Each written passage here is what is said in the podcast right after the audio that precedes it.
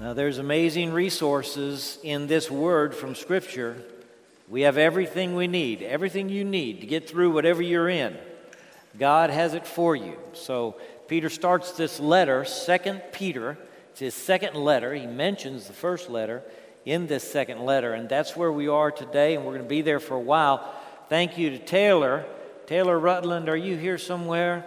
Taylor preached the first message from this book two weeks ago and so introduced us to the text of this pastoral letter from Peter. I want to start in verse 3 of chapter 1, read you a little bit here, uh, just because I think it's beautiful text, okay? This is 2 Peter chapter 1, verse 3. Everything we need, okay? His divine power has given us everything we need for a godly life through our knowledge of Him who called us by his own glory and goodness. Just want you to note the word goodness there, describing God, one of the qualities of God. Verse 4 Through these he has given us his very great and precious promises, so that through them you may participate in the divine nature, having escaped the corruption in the world caused by evil desires. So you might want to put an asterisk there by evil desires too. Now, verse 5 is where the text begins today for this very reason. Make every effort to add to your faith goodness, and to goodness, knowledge, and to knowledge, self control, and to self control, perseverance, and to perseverance, godliness, and to godliness, mutual affection, and to mutual affection, love. For, if you possess these qualities in increasing measure, they will keep you from being ineffective and unproductive in your knowledge of our Lord Jesus Christ. But whoever does not have them is nearsighted and blind, forgetting that they have been cleansed from their past sins. So, Pastor Peter is interested in everybody growing up in grace. He wants people to grow in the faith which has been delivered to them. In both of his letters, he's working on that. In this one in particular, he's working on inside the church. First Peter is sort of about those outside cultural influences that are upon the church in that time and in ours as well. And Second Peter talks about what's happening inside the church that hurts the church. And we're going to deal with that in this book of Second Peter. Um, false prophets and things that have been taught that are false that damage the strength and vitality of the church of Jesus Christ. He also wants everybody to pay attention to this truth. Jesus Christ is the culmination of all things. So, all of human history is headed toward his coming. So you want to remember as you live down here that Jesus is coming and he's going to bring everything to their, its proper culmination in himself. So all of human history and all of God's creation is headed toward Jesus, who is the beginning and the end, and the name which is above every name. These three things he emphasizes throughout his letters. And as he writes to us now and to the church of his day, he is saying to the church, I want you add, to add some things to faith. All right? Now, we are people of faith. And most of us would say, Yes, I have faith. It's hard to get through life without faith, at least in something, even if it's faith in people or faith in systems or faith in thought processes or logic or whatever. We all have a kind of trust in something. When the Bible uses the word faith, when Peter uses it, he's talking about what we trust.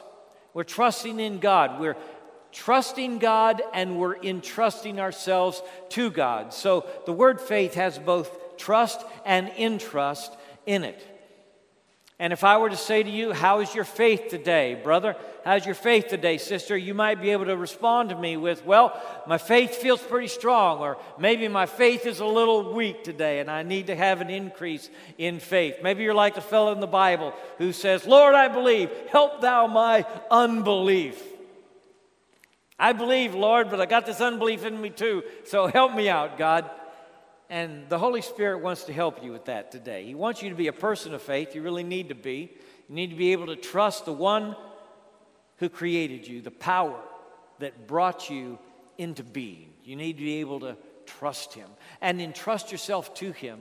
And most gloriously has he revealed his character and his purpose towards you in sending his one and only Son, Jesus, to die on the cross for your sin and my sin. So, this is God's great message to us. This is where our faith resides. Our faith is in God who made us and Christ who saves us. And we are trusting and entrusting ourselves to Him. Now, these add ons are important, all right? So you say, well, I've got, I've got a little faith, or I'm growing in my faith, or I want more faith, wherever you are in faith. Here's some things you can add to your faith that are very important. They are vital. They, in fact, determine whether you're going to be successful or not in living out this life that God has purposed for you to live and called you to live and created you to live. And the first add on he has, add to your faith, he says, goodness. Well, I think that's interesting that he starts with goodness.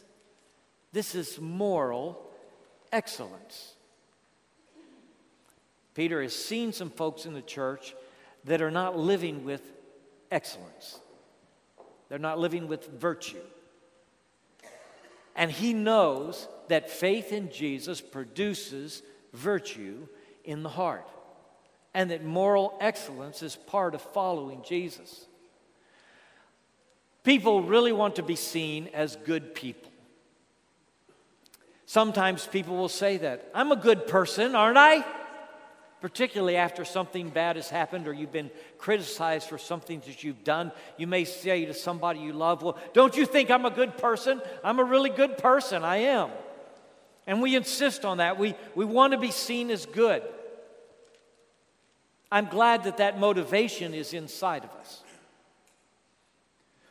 But the honest truth is that we don't always work on moral excellence. And Peter's saying here, look, you've got to put some effort into this, into these qualities that you need to add to your faith. And one of them is goodness, this moral excellence. You need to live in practical daily experience what you profess about your faith in Christ. And your faith in God needs to change how you behave and how you relate to people in the world. So strive for, he's saying, put effort into being that good person you want to be, you hope to be, you think that people think you are, and it makes you feel bad when people seem not to. So put some effort into being who God has called you to be in a practical way, in an everyday kind of life. Add to your faith goodness. And to goodness, he says then, knowledge. Knowledge is the next add on, and I think it's real interesting that the first two add ons to faith are goodness, moral excellence, and knowledge, which is a greater understanding of the good news of Jesus Christ, the gospel of Jesus Christ. See, Peter's concerned about both of these because there's poor living going on among people who are in the church, and they're not really living with moral excellence all the time. And there's also people who really don't understand the gospel. They haven't got it yet. They're young in Christ and they're just believing things that aren't so. Young believers have a way of doing that. We come into Christ and we, we don't suspect the motives of anybody who's thrown out teaching there, and sometimes we get off track. Have you ever watched a mother hen feed her baby chicks? Do you know mother hens do this? How many of you have ever watched a hen feed her baby chicks? Oh, I see hands. See? I have watched this, okay? And a mother hen, when she finds food, she'll pick up that food and she'll, with her beak, break it into little pieces and drop it to the ground. You can watch her do this, okay? And she makes these noises that the chicks know are an announcement of food. And the chicks will come from everywhere when she starts making these clucking noises, and they'll just eat whatever she drops down. They are so trusting and they're not discriminating. They just get in there and they eat it up. Uh, and that's how young Christians sometimes are. They just take it all in. And they do so without discrimination. And they just believe that teachers are telling them the truth. And what happened with some of the folks who were in the churches in Peter's day is they believed lies, they believed falsehoods because there were prophets who had bad motives and selfish motives. They were trying to build themselves up instead of the church, and they and the young believers were just taking it all in. So, what Peter is saying is this look, as you grow in Christ, I want you to grow up in your faith. So add to it moral excellence. Really work on being a person of virtue, of honesty and integrity, and real Christian conduct.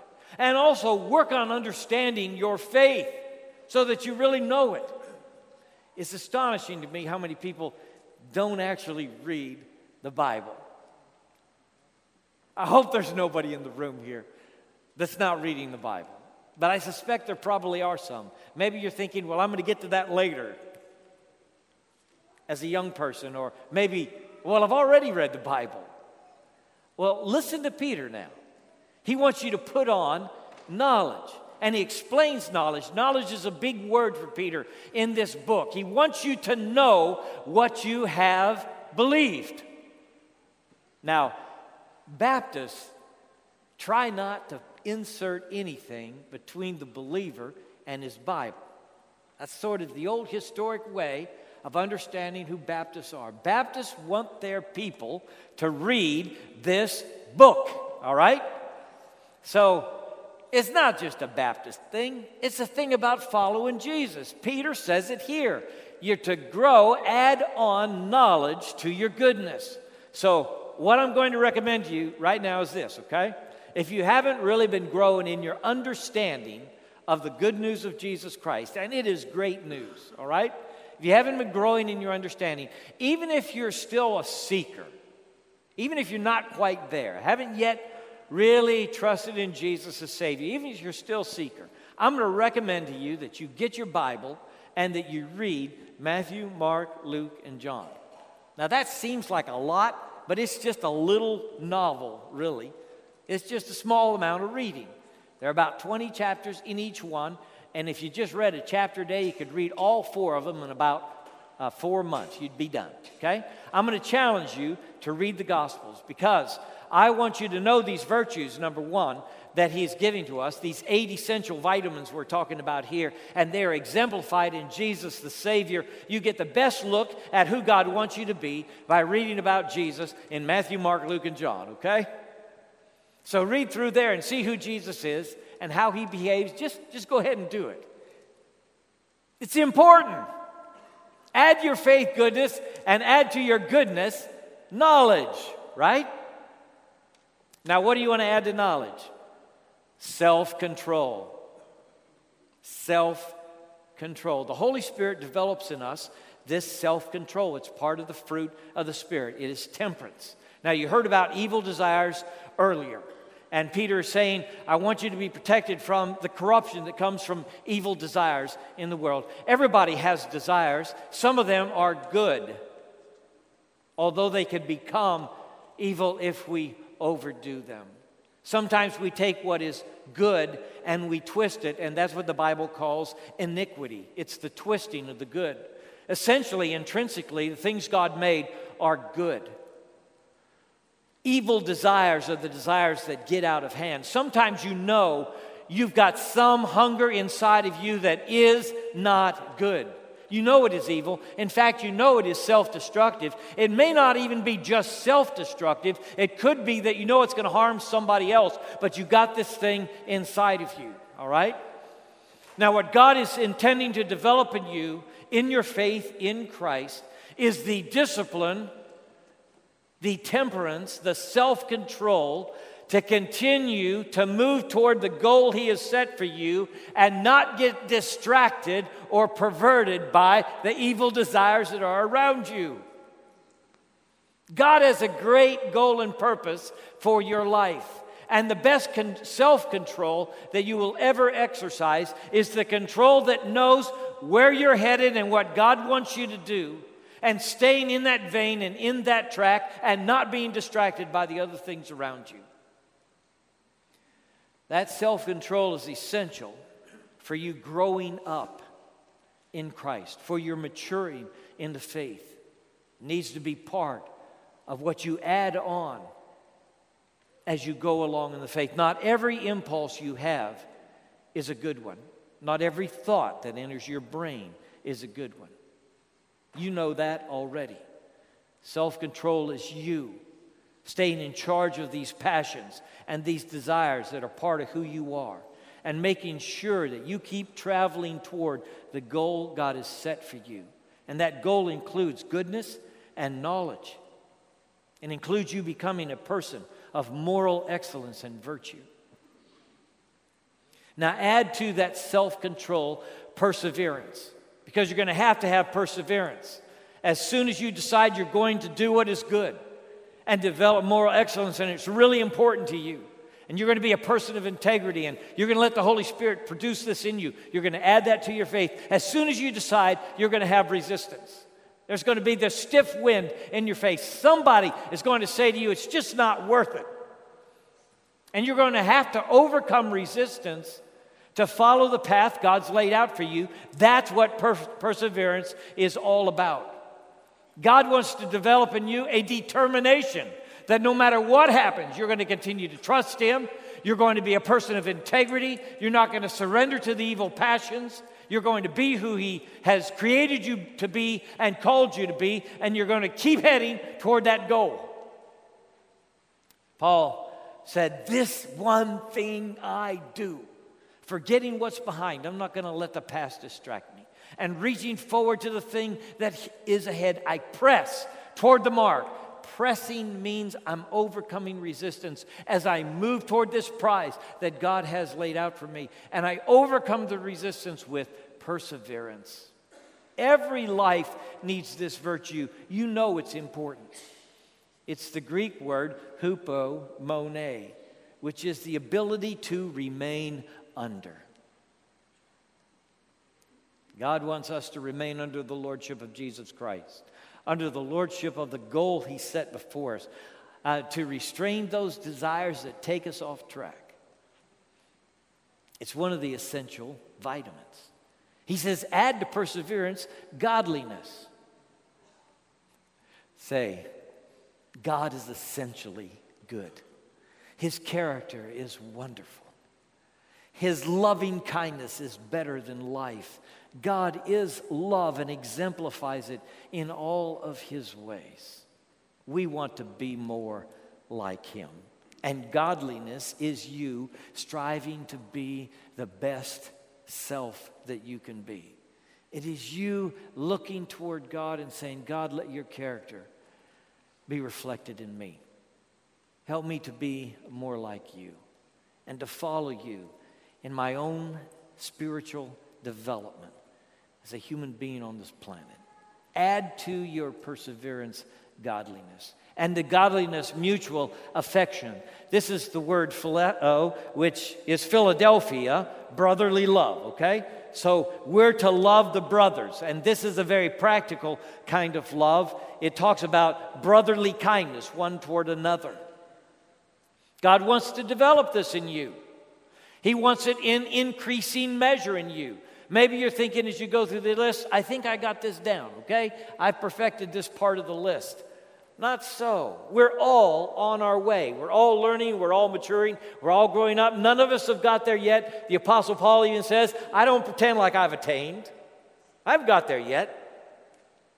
That's his, his precursor to, but this one thing I do. I know I haven't achieved. So, wherever we are in the journey of life, mutual affection, in more practical ways, expressing the love for our family for the brothers and sisters in the body. And finally, he culminates with love, which is the word agape. Agape is unique in that it depends only on the lover. I know, that's how it is unconditional. You say, we talk about God's unconditional love. Well, why is it unconditional? Because it flows out of who He is. He loves us because of his character, because of his nature. It's who he is. And he loves us even when we don't love him and when we're unlovely and running away from him, trying to do our own thing. He still loves us. That's his agape. He's seeking to develop that agape in us. We have experienced the unfathomable love of God. He has poured out his love in ways we cannot imagine. We read about him giving his son on our behalf to save us from our sins, and it overwhelms us. We can't comprehend it or, or get our arms around it. And it is this kind of love, this self giving love, this laying down of my life love that God wants to produce in me. And the Apostle Paul says what you ought to do is you ought to put the love on like an overcoat. As the culmination, it brings together in harmony all the other virtues, this love. Now, Paul the Apostle says in Galatians 5 6 that the only thing that counts is faith expressing itself in love. And in that passage, he uses these two words that are the first and the eighth of the vitamins faith and love. The only thing that counts is faith expressing itself in love. This is what God is up to in your life. This is what God is doing in you. He has called you into Christ. He has called you into this walk of salvation. He has called you through His good news and His own intrinsic goodness. He has called you in His love to be this person who trusts in Him no matter what and loves others like He has loved you. This is it. These are the vitamins. Do this, and you will live. Life will be wonderful. It'll be exciting. It'll be full. It'll be abundant. These eight vitamins are not passive in your life, they are powerful in your life. From faith to love, they change who you are and how you behave in the world, and they make you effective and productive. Paul says here, have these qualities in increasing measure so you will not be ineffective and unproductive. Ineffective is sometimes translated as useless. In fact, one translation takes these two words and says, So you won't be useless and fruitless. I kind of like that, all right? Why are you on the planet? You might say, Well, I just want to be happy. A lot of people would say that. Aristotle, in fact, said that seeking to be happy is the highest of all virtues because you don't desire happiness for anything else. It's an end in itself. That's what he said. I don't know if that's true. I guess everybody wants to be happy. What about being useful? How would you feel about that? Try that on a little bit. Lord, let me be useful. It could be that the pursuit of happiness actually doesn't work as well giving you happiness as the pursuit of usefulness. If you pursue being useful, you might discover you are happy in being a servant and serving others and being useful. And what Peter says here is if you have these in increasing measure, it'll help you be useful. You're going to feel useful. Sometimes people ask me, well, how things going down in New Orleans? I mean, how, how is it being a pastor down there? And I tell them, I feel useful every day. Now, truthfully, I felt useful in Temple too, but I really feel useful in New Orleans, okay? I like being useful. I recommend it to you. Think about how you can be useful to your neighbors, to your friends, to your family. And as you see God working through you to serve others, there will be a joy in that that may exceed all the other pursuits of your life. These qualities make you useful and they make you fruitful, which we also want to be. They also help us see the world like it really is. For the Apostle Paul says, if these things aren't happening in you, then you're going to be blind and nearsighted. You see that in the text? You can be blind and nearsighted by not having these vitamins. You know, vitamin deficiency does affect your sight, right? Okay? So if you're deficient in these eight things we've just talked about, the book ends of faith to love, It's very possible that you are seeing the world in a skewed way, in a clouded way. You're not actually seeing what's really there. You think you are. You think you're a realist. You think you're looking at the world just how it is, and maybe you insist that you are. But are these eight qualities in you? Are you clothed with them? Are you living in them? Because if you're not, Peter says, you can be blind and nearsighted with the lack of self control, perseverance, godliness, faith, goodness, knowledge, mutual affection, and love. These things actually improve your vision of the world, other people, and even of yourself. And what I mean by that is when you have these qualities in you, you see the world like God sees the world. And God sees the world the way it really is. So much of our depression, despair, and fear is connected to the idea that I see the world like it really is. And it's just a place of dog eat dog and battle every day, and the struggle is the reality. God sees the world from the perspective of His love, pouring out His love toward undeserving people, forgiving them, and bringing them into His family. God sees the world more accurately than any one of us. And if these qualities are in us and we follow Him in developing these in our character, we will see the world as it is. We also will avoid the dementia that comes on so many people spiritually. And I'm talking now to a lot of folks who have been saved a long time, and I want you to know sometimes you can get spiritual dementia. All right? And spiritual dementia is bad stuff. You don't want it. It comes on you when these eight qualities stop increasing in your life. Peter says here that, that you can forget something. Dementia is a terrible thing. And here's the most terrible dimension of all the most terrible dementia that could happen to you is to forget that you have been forgiven of your sins. People forget that, you know. They start treating their children as if they themselves have never been forgiven. They start treating their friends as if they never had to be forgiven. They start relating to God as if He doesn't need to forgive them anymore. They forget that they have been forgiven. I was driving down the highway recently and I saw one of these custom uh, license plates. What would you put on a custom license plate? All right, some good ideas. I thought about the word forgiven. It's too long. You can only put seven characters. Is that right? Is there anybody with the Department of Public Safety here that knows how how many? Okay, Carol's just come up with it. You could put a four and then given. Or you could put forgiven but leave out the E on the end. That would still make sense, right? I love the word forgiven. You've been forgiven. I love it. If you say the word forgiven, you're confessing that you believe there's moral order in the universe. The word forgiven implies that.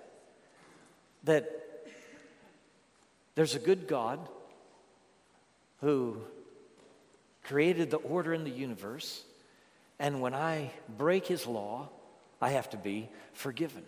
And the word forgiven implies that, that God is good because he loves to forgive sinners like us. I like the word forgiven. You forget that you're forgiven and you start treating people as if you are the moral authority in the world. You exalt yourself and you put them down. To live every day with the truth that God has forgiven me. I know we say sometimes, I just can't forgive her. I just can't forgive him. And some of us mean it. We really can't forgive them. And it stays like an irritation in our soul every day, all day long. And if we allow it, it will turn into a root of bitterness that goes right into the heart. This unforgiveness. God didn't say, forgive them because they deserve it. No. He said, forgive those who have offended you because you must for your own well being, for your own heart. You must. See, if you forget that you are forgiven and you forget to forgive, it's poison right here. These eight qualities, increasing in measure in your life, will help you remember your true status as a sinner who's been forgiven by a wonderful, loving God. And so will change the way you speak and talk and relate to others in your life. God's up to something wonderful in you to make you useful and fruitful in the work He's given you to do, to give you clear sight of how things really are in this life, and to make sure you remember every day that you're a sinner, forgiven by a wonderful God, and saved by His grace. Bow with me, please. Good, good Father, we love you but only because you first loved us so overwhelmingly, creating us for your purpose, bringing us life, giving us the gift of one another, and then the gift of your Son, Jesus. God, you've been so good to us. Impress on us your goodness. Lord, lead us to repentance to repent of our sin, to turn from our sin, to confess that we have failed, that we have broken your law, that we have stepped out of your grace. Lord, show us how to do that, how to repent of those things, and how to, how to receive the grace and love and forgiveness you give through Christ. I pray, God, that you will help us be useful and fruitful with good vision and good memory of all you've done for us. And so, Lord, use us to reach out to others who need you. In Jesus' name we pray.